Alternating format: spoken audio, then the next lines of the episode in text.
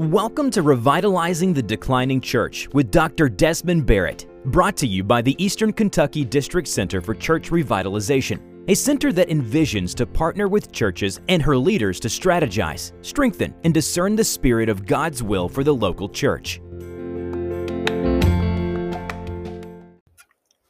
Welcome to episode 24 of Revitalizing Declining Church. On today's episode, I want to talk to you about rebuilding from the rubble of the past. You see, my friends, the pandemic has left a lot of churches a shell of who they once were. And so today I want to dive into that topic, rebuilding from the rubble of the past. Before we get into today's episode, I want to thank our sponsor, the Eastern Kentucky District, comprised of 57 churches, led by District Superintendent Doug Wyatt. The district has discovered that even in our mountainous green paradise, covered with forests and dissected by streams, that people still need Jesus. The Eastern Kentucky District's influence stretches from all areas east of the dividing line of Interstate 75 in the Commonwealth of Kentucky to her southern border in the beautiful Cumberlands, along the Ohio River to the north, and to the west side of the district where she joins the Appalachian Mountains. The Eastern Kentucky District of Churches is responding to the call to be kingdom people. I want to encourage you to come and be a part of this excellent district today. Well, on today's episode, I want to talk to you about rebuilding from the rubble of the past. You see, my friends, the average church in North America is running less than 100 people, and on a good Sunday, most run half of that. Each Sunday, pastors stand in the pulpit and look over ha- at their half empty sanctuaries and ponder the local church's fate. If one were to wander around the church facilities for long, they would find outdated classrooms with toys that look like they belonged in a yard sale, not in a classroom along with old Sunday school literature from years past. All around the church, you will find nameplates with names that many don't remember. And there's a sense that change has not entered the church doors for several decades. While the rubble of the past rises, while the church's hopes and dreams to survive are slowly dying, I'm reminded, my friends, of the book of Nehemiah, where he is called to the task of rebuilding the wall. There were times of disappointment and challenge, yet he never let up on the call that was on his life. There were times where the facility and the grounds, maybe even where you're at today, look like it's from a past era of Christianity. Yet I still believe the church is very much alive. Every day, pastors, much like you, and lay leaders strive to do their best to rebuild the church using pieces of the past while holding to God's promises in their hearts for the people and community around them. And so let's break this down. There are three key components that I believe Nehemiah teaches us amid the rubble that is precisely what pastors need to remember when they find themselves amid the ruins. Now, the three things that I want to break down today in rebuilding from the rubble of the past is this vision, connection, and perseverance. So let's dive into the first point. You got to share and celebrate the vision. A significant component in a turnaround is all the negative voices that push against push back against all the change. For far too long, members have gotten used to the church's smell, its look, and feel, and they really have forgotten to view the church through guest eyes. In rebuilding from the rubble, the pastor needs to share God's vision for the church, including preparing for the future growth. This part can be painful, my friends, as people begin to doubt the turnaround challenge the ch- changes, and try to return to comfortable. Nehemiah kept sharing each day through conversations with small and large groups the positives of what was taking place while guarding the people against the attacks coming from below. The church revitalizer, too, must protect the people from the pain of others by spreading positive news and stopping the opposing talk from carrying much weight all while keeping the church focused on moving forward by celebrating victories, small and large, that are taking place. This is a difficult balance act, balancing act, but it's something that needs to be done if the vision is going to be carried forward. The second thing that Nehemiah teaches us is that we have to be connecting with people in programs. When Nehemiah arrived to rebuild the wall, he was shocked at the destruction. The once fortified city had seen her walls breached and scarred with black soot for the fire that burned. After assessing the situation, Nehemiah began developing teams of families to step into the breach and to start the early task of using current resources to rebuild and obtain new supplies of people and material to reconstruct the breach. Like Nehemiah, before the pastor has to assess the current state of the church and help the people understand the desperate need that they find themselves in. How do you do that? Well, you got to develop a list of usable resources within the church to recreate a fresh perspective. Now, when I talk about a reusable resources, there are things still in the church that can be used to the glory of God. But there's probably a lot of stuff that can't be used. And so, what do you got to do? You got to remove unwanted clutter to intentionally redesign classroom space for future outside use.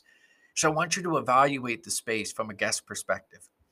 You know, if you're wanting children in your church and yet your children's room looks more like a closet than a classroom, that's going to be a problem. And so I want to encourage you to develop a list of usable resources. Maybe even take one of your empty rooms, and that becomes the, the, the, true storage hub where you're going to be collecting things and then redistributing those things throughout the facility. And then the unwanted things, you got to release them, give them to your members or give them away at a yard sale or just get rid of them altogether.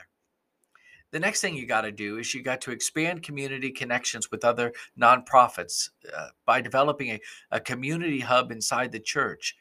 And what I mean by this is that there are partnerships that are waiting to be birthed, that are waiting to be formed out in your community. And so I want to encourage you after you've set up a nice space, after you've collected the things that you could utilize for for future church uh, development, and you've gotten rid of the things that were of the past, meaning things that were just cluttering up, that maybe was a broken chair with a broken leg, and you finally threw that away. Now you're ready to partner. This is a way that you can work with a small group inside of your church that goes volunteers with another agency, or you invite that agency in.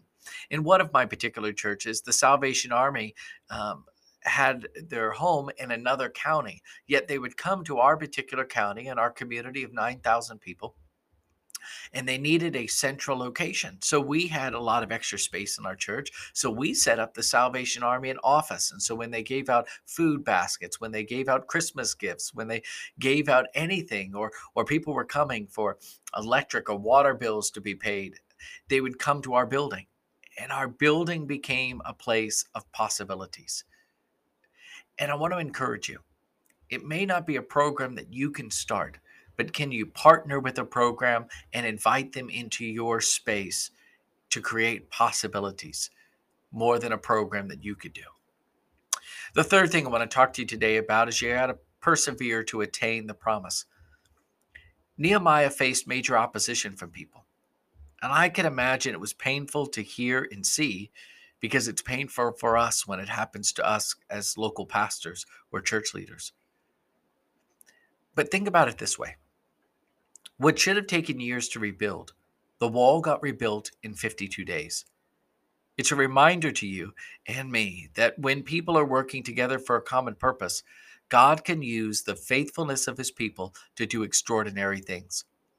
When a church begins to rebuild from the past, people will try to slow down or stop altogether the good works that the Lord has called the church to achieve.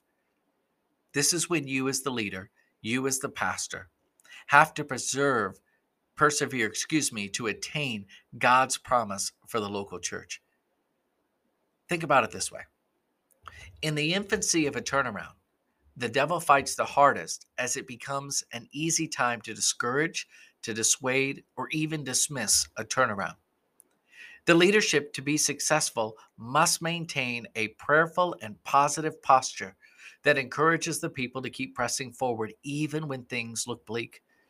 Nehemiah had each worker carry their sword at the ready as they worked. So, what do we got to do? It's a reminder that the church is needing revitalization, that a praying people can defeat back forces of evil for good if, if they're seeking God in prayer. My friends, it's easy to become discouraged when a leader looks from a pulpit and sees fewer and fewer people weekly. However, Nehemiah shows that God is still at work even in the darkest hour of ministry if the local church leadership will look for God. I don't know about you, friends, but I just believe 2022 can be a great year. I just believe when you look around your church, God is already there, that God sees the potential. But do you? When you look at your people, the remnant of believers that are still in your pews or chairs, do you see God? I do. I see God amongst you. I see him in that faithful prayer warrior. I see him in that couple that are there every single time the doors are open. And I even see him in the empty seats. Why? Because God is calling, God is longing for a deeper walk with you a deeper walk with your church, to connect to the unknown that you haven't reached.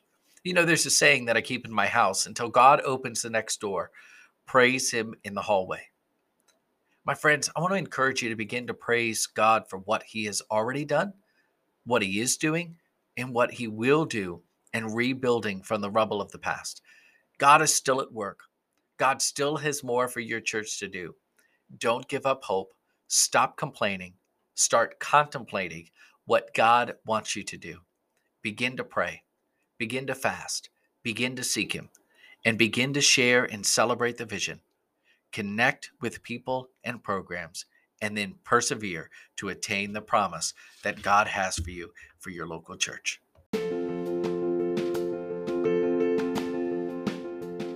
Thank you for joining me today on Revitalizing the Declining Church. If you've enjoyed this podcast, would you be willing to share it with your colleague? How about on social media? Why don't you rate, review, and subscribe to this podcast so you don't miss it the next time it comes out? From the Eastern Kentucky District Center for Church Revitalization, this has been Dr. Desmond Barrett reminding you to stay prayed up and keep pressing forward. God is on your side.